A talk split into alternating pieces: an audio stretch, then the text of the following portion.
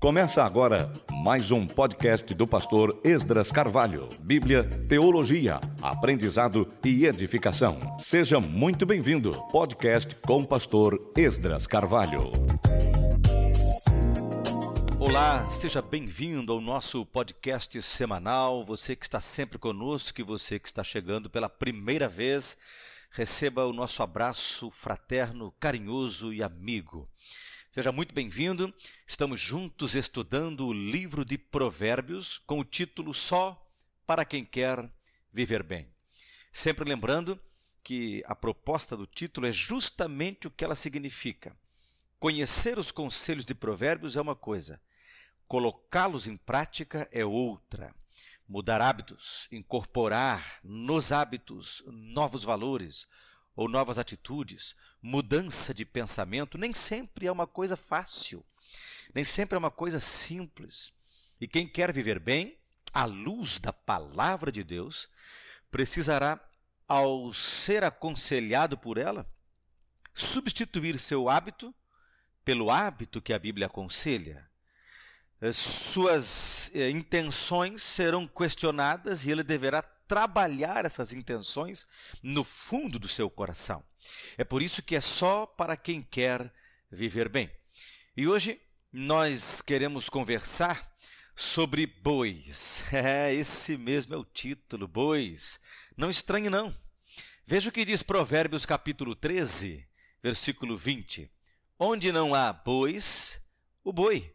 É o boi mesmo, é dele que a gente está falando. Onde não há bois, o celeiro fica vazio, mas pela força do boi há abundância de colheitas. Veja só o que escreve o grande teólogo Derek Kidner no seu livro Comentário Exegético sobre Provérbios. Uh, sobre o versículo 20, especificamente do capítulo 13, que nós estamos agora lendo, ou acabamos de ler, e estamos iniciando nele nossa meditação. Ele diz assim, aspas, a boa ordem pode chegar ao ponto da esterilidade. Este provérbio não é um argumento em favor do desmazelo físico ou moral. Apoia, isto sim, a disposição de aceitar uma reviravolta com uma desordem que tem de ser arrumada como preço do crescimento. Tem muitas aplicações à vida pessoal, institucional e espiritual e poderia ser colocado nos livros de atas de agrupamentos religiosos para fomentar o ponto de vista do agricultor mais que o do vigário. Então vamos lá. A bandeira do Brasil, que a gente tanto ama, nossa pátria, tem o dizer ordem e progresso. E quando a gente quer com essa frase, com esse slogan, quando queremos dizer que com isso, a gente deseja que nossa pátria seja ordeira e sempre progressiva, sempre crescendo e prosperando. Está tudo bem, tudo certo. Todavia, há uma contradição de termos na frase. A ordem é símbolo de estabilidade, não de progresso. Tudo que é ordeiro, tudo que está em ordem, bonitinho, no lugar bem colocadinho, passa a imagem de estabilidade, não de algo que está em progresso, em crescimento constante, dinâmico. Algo intacto, não algo que está crescendo. E à luz deste Provérbios 13 e 20, é bem fácil compreender que o crescimento, a prosperidade, enfim, todo empreendimento que se desenvolve precisa de certa desordem. O que traz crescimento geralmente cobra o preço da desordem. Embora depois do crescimento, essa desordem exigirá tempo e trabalho para ser arrumada. Mas se eu não quiser passar pelo tempo da desordem, dificilmente eu vou experimentar crescimento. Vamos começar por um exemplo de uma igreja que cresceu e precisou se arrumar, precisou de ordem. Quer ver só? A Bíblia narra em Atos 6 a necessidade que a igreja teve de arrumar-se, de se organizar, para entender as demandas do crescimento que ela estava experimentando. O primeiro versículo de Atos 6 é claro, é cristalino. Diz assim: Naqueles dias aumentando o número dos discípulos. Percebeu? Aumentando o número dos discípulos. Houve murmuração dos helenistas contra os hebreus, porque as viúvas deles estavam esquecidas na distribuição diária. Vejamos bem, o texto diz que aumentou o número dos discípulos, ou seja, converteu-se mais gente. Por hipótese, uh, de 5 foi para 50, de 50 foi para 100. E assim crescia, aumentava o número de pessoas da comunidade. Ora, uma estrutura que atende satisfatoriamente cinco pessoas é incapaz de manter o padrão quando precisa atender 100 pessoas. Outro texto bem elucidativo é o de Paulo escrevendo a Tito. Olha o que ele disse: Foi por esta causa que te deixei em Creta, para que pusesse em ordem as coisas restantes, bem como em cada cidade constituísse presbíteros, conforme prescrevi a você. Ou seja, Paulo via que a igreja na região de Creta estava em franco crescimento. Paulo mesmo passou por ali e contribuiu com tudo isso, mas agora era ordem, ou melhor, era momento de pôr ordem em algumas coisas que ainda estavam carecendo dessa ordem, como, por exemplo, constituir presbíteros, identificar entre os crentes os que fossem jamais amadurecidos na fé, para é, com algum treinamento, dar a eles eh, o presbitério, confiar a eles o presbitério. O crescimento que a região experimentou, o número de vidas salvas, as pessoas que foram se agregando à comunidade, trouxe consigo necessidade de ordem. Então, o crescimento vem e então é necessário a ordem. Ora, é assim, gente. Não tem como a gente escapar. É assim num escritório, é assim no chão da fábrica, se quiser crescimento, deverá haver alguma desordem, alguma sujeira, algumas coisas vão se agitar ao ponto de sair da ordem. Quem deseja crescimento precisa de disposição para lidar com alguma bagunça, vamos dizer assim. É assim também na vida pessoal, é assim dentro de casa. Se uma casa tem móveis intactos, piso brilhante e nem mesmo uma toalha de decoração é mexida do seu lugar, pode acreditar. Nessa casa não há crianças desenvolvendo-se com seus brinquedos, não há adolescentes com suas mochilas e material escolar espalhados enquanto fazem tarefas eh, da escola, não há jovens com notebooks e livros sobre a mesa enquanto escrevem suas redações, suas monografias de pós-graduação, não há crescimento, não há desenvolvimento. Mas ah, vamos avaliar isso sob uma ótica que se aplica diretamente às nossas empreitadas para a vida, essa nossa época empreendedora que vivemos. Né? Os bois eram o símbolo da ferramenta de trabalho. Os bois são os animais que eram postos no arado para cultivar a terra. Um ser humano, por exemplo, né, um homem, qualquer que seja, por mais forte que ele seja, com uma ferramenta em mãos, cultivando sua terra, é dezenas e dezenas de vezes menos produtivo que uma junta de bois puxando o arado. Observe que o texto diz: onde não há bois, o celeiro fica vazio. Ou seja, o provérbio fala dos bois e do resultado último de seu trabalho, a colheita. Ainda é importante que a gente note mais uma coisa, que a sequência do versículo reforça essa ideia. A ideia de força de trabalho versus resultado alcançado. É tanto que diz assim a sequência. Mas, tem um mas, né? Pela força do boi há abundância de colheitas. Os estudiosos concordam que este provérbio é mesmo aplicável a várias dimensões de nossa vida. Aliás, o Kidner afirma que o conselho tem muitas aplicações à vida pessoal, institucional e espiritual. Então veja as múltiplas dimensões da vida. Portanto, é possível um vasto uso prático para os amantes da Bíblia. Todavia, gente, eu gostaria de explorar aqui um pouco o aspecto estrito e específico que o texto sugere. O que, que o texto sugere de modo específico? Definitivo. Se há bois, ou se não há bois, o celeiro fica vazio. Se não houver força de trabalho, não haverá, por óbvio, o resultado do trabalho. Sem bois, sem colheita. Sem bois, sem comida. Sem bois, sem, ou sem bois, pobreza. Sem bois, miséria. Sem bois, falência. É inevitável a relação entre as ferramentas de trabalho e o trabalho realizado, entre a capacidade de produção versus produção realizada e lucro auferido com a produção. É nesse sentido, por exemplo, que o Ed Renekiewicz propõe a seguinte frase, é, abre aspas, mudando a metáfora, ou o animal, você tem que tirar o burro da sombra, fecha aspas.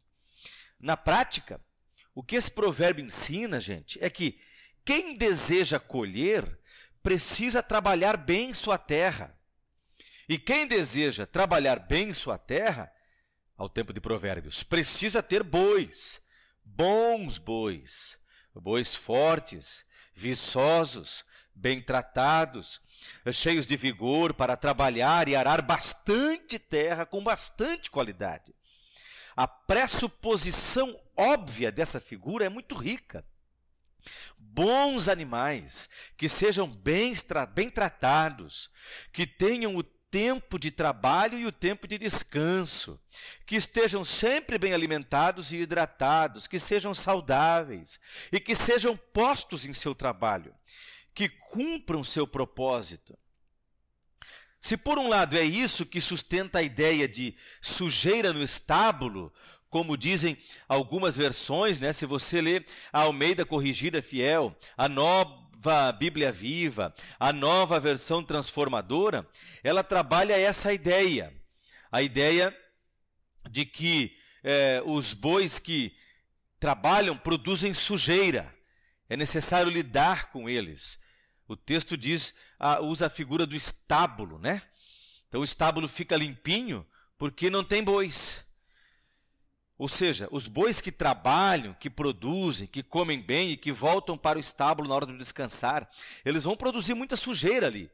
E essa sujeira está associada ao quanto esses bois podem produzir lá na terra que eles estão arando. Animais, animais que se alimentam e descansam usam o estábulo ou o curral. E por isso geram sujeira. E essa sujeira não é para ser vista com maus olhos, ela é bom sinal.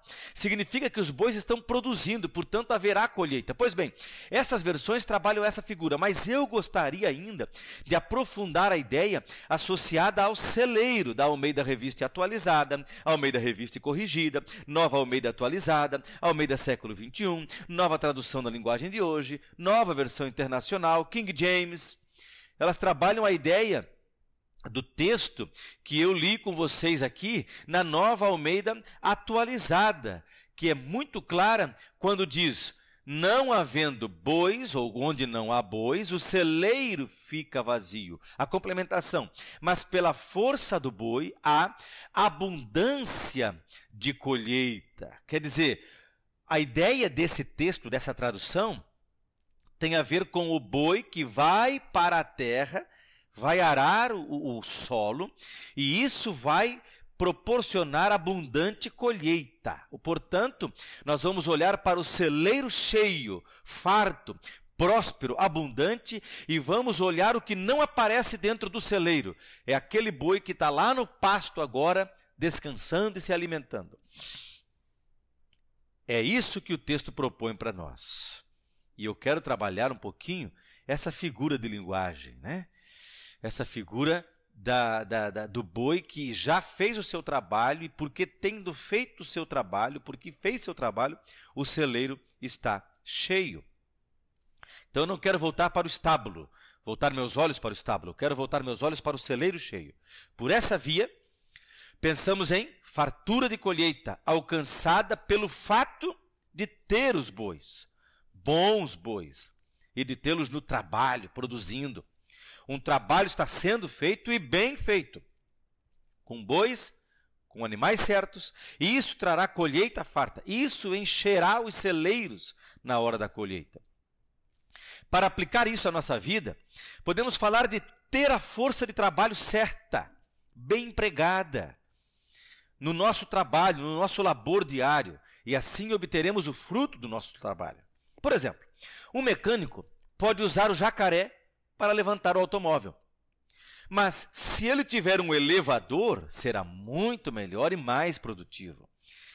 Ele pode ser aquele, é um outro exemplo, né? ele pode também ser aquele bom mecânico de antigamente, que um intuitivamente capta defeitos no motor só pela audição.